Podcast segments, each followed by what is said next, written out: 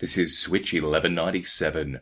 We have an extra bit for you from today's interview with Dr. Karl Kruszelnicki. Let's play it for you now.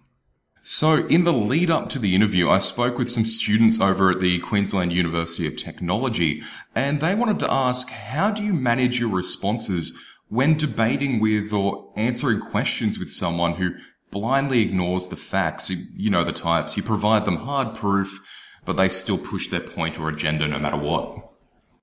Um, the human brain is indeed a wondrous device, and it will ignore the facts. And so in America, you have the situation that 4% of the population do not accept that there's a link between smoking and lung cancer. Um, 8 uh, six percent don't accept that if you've got something uh, metallic uh, mental disorder, that it's something physical, chemical, electrical, hormonal, or a lump inside your brain. Hmm. Eight percent do not accept the existence of DNA. Wow, go figure that. 15% do not accept that childhood vaccines are overwhelmingly safe and that they work, and 25% do not accept that the Earth goes around the sun. Let me just say that again. 25% of Americans do not accept that the Earth goes around the sun. Uh, um, wait, how? Go, oh, it gets worse. 40% do not accept that global warming is real. They do not accept that evolution is real. They do not accept that the Earth is older than 10,000 years. Um, and 51%, even though they've got zero training in astronomy, astrophysics, and cosmology, do not accept that the Big Bang is real. It's real. So, um, what can you do with people whose minds are closed? Not a lot. You, you seem to you seem to um, be able to uh, take it in though with such a grace, such a um, uh, other people I've seen kind of do it, it would be, uh, say, Richard Dawkins or Bill Nye, uh, Neil deGrasse Tyson. Um, the, the way that people like that and yourself compose yourselves, I mean, it, it's infuriating. How, how do you control that frustration? Um, they're on a path to enlightenment. I've done many stupid things in my past, and in the future they'll probably see that this incorrect belief they had was, um, in fact, incorrect, but they haven't got there yet. Just help them along the pathway to enlightenment gently. Yes, I guess we've yeah, as you said, we've all made mistakes like that. So definitely something to try to atone for, and, and yeah, I guess all we can do is really try to help them by bringing out the facts and showing them the evidence. Um, another query I had for you here. Um, this is a little bit different, actually. It's it's more to do with your books. Now, as you said on Twitter recently, you're currently working on your 40th book. I mean, first of all, congratulations on so many titles behind you. The names of the books, fantastic puns, the recent ones. Do you come up with these yourself? No, no. Uh, friends and family uh, come up with titles. If you've got a title for me, please ring me at the University of Sydney. It's in the phone book. Just ring me. I'll be very grateful. You get a free copy of the next book if we use a title. Well, uh, we do try to use the uh, common zeitgeist of the time. Yeah. So once upon a time there was a show called Ab- Absolutely Fabulous. So we did Absolutely Fabulous Moments in Science, and there was um, Game of Thrones. So we turned that into Game of Knowns. And I think you know, House of your Handbook of Knowledge and so forth. And, and House of Cards as well. Um, I really do love a good pun, and those titles are fantastic. Um, well, if you're not coming up with the titles of them yourself, um, I guess you don't have any front runners as of yet for your new book?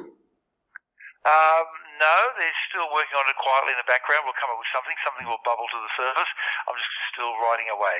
Are there any tidbits or maybe a, a sneak peek on what one of the topics might be?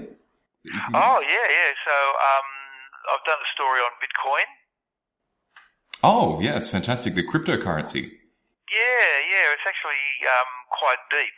Um, and stories on people who live in the perpetual present and other people who live in a perpetual past. There are three people we know of who can't make memories involving themselves. That's and there are 50 people who remember everything on every day of their life, going back to when they were about 11. That's, that's and so what I sort of do with that. Um, stories on uh, oh gosh, I know, I'm doing one about how by sniffing the air at a movie theatre, you can work out when the heroine's dress catches on fire in uh, the Hunger Games, and a few minutes later when the big battle starts. from the, uh, the, the pheromones, the sweat, and that type of thing in the air, or? There's, well, these are scientists Yeah. who basically spent their time flying over the Amazon, sniffing what they could out of the Amazon forest. And they came back to Germany for the Christmas holidays, and they had all their equipment in cases. And they said, "Well, why don't we just go down and check out a movie theater?" So they plugged it into the outlet of the movie theater, air conditioning, and they found that they could. Uh, they were picking up about 807 different chemicals, and not too sure what they all were, but there were one or two that would, every single time the heroine's dress caught on fire, there was a big spike. So apparently in the Hunger Games, her dress catches on fire. I'm I'm kind of guessing that it's not fatal because she's a heroine, right? But yeah, if it was me watching I'd go, oh my god! And apparently there's some big battle which is ab- absolutely enormous. I'm not giving anything away there. And when the battle starts, once again, everybody sort of goes ah and start releasing this chemical called isoprene from their body. which is then picked up by these sensors. Oh, you you would never think to find a correlation between odor and sections of a movie, but uh, these these are fantastic, and these are tidbits that you find and have for your books. Um, the, the Yeah, most- so that, that will lead to further medical diagnoses because there's so many different smells coming out of the human body, but we just simply don't know how to pick them up and we don't know what they mean. Okay, you got isoprene coming out. What does that mean? Don't know, but we'll find out. further testing always needed. But yeah, definitely um, finding a correlation there to work with medicine as well. That's it's going to be taking it the right way. Um, with with the books there as well. When do you think that fortieth title will drop? Um, sometime soon. I'm, at the moment, I'm just in the panicking writing. Um, uh, I'm very good at avo- avoidance behaviour and find so many more important things to do Yeah. than keep the publisher happy, which is very bad of me. uh, we'll be looking forward to it. Right now, though, of course, you can pick up his most recent title. Um, that was Short Back and Science by Dr. Karl. Thank you again for joining us for these couple of questions there. Look forward to uh, possibly doing this again in the future. Fantastic. See you soon then. Once again, a very big special thank you to Dr. Karl Kruszelnicki for joining me with that interview. We got to go over a few details about his upcoming books, about how he studies, how he obtains all this knowledge he uses in these books, and really how to inspire and what next best steps we need to undertake to really progress science in this country. What you've just listened to was just a, a bit of a highlight, a bit of an extra uh, that we recorded after the main interview. If you missed the main interview live, don't you worry. Uh, Just head over to the Facebook or to our website. It's switch1197.com. We've got a podcast up, the entire interview for you to listen to at your leisure. Well, thank you for listening today. I've been Heath. Have a great day now.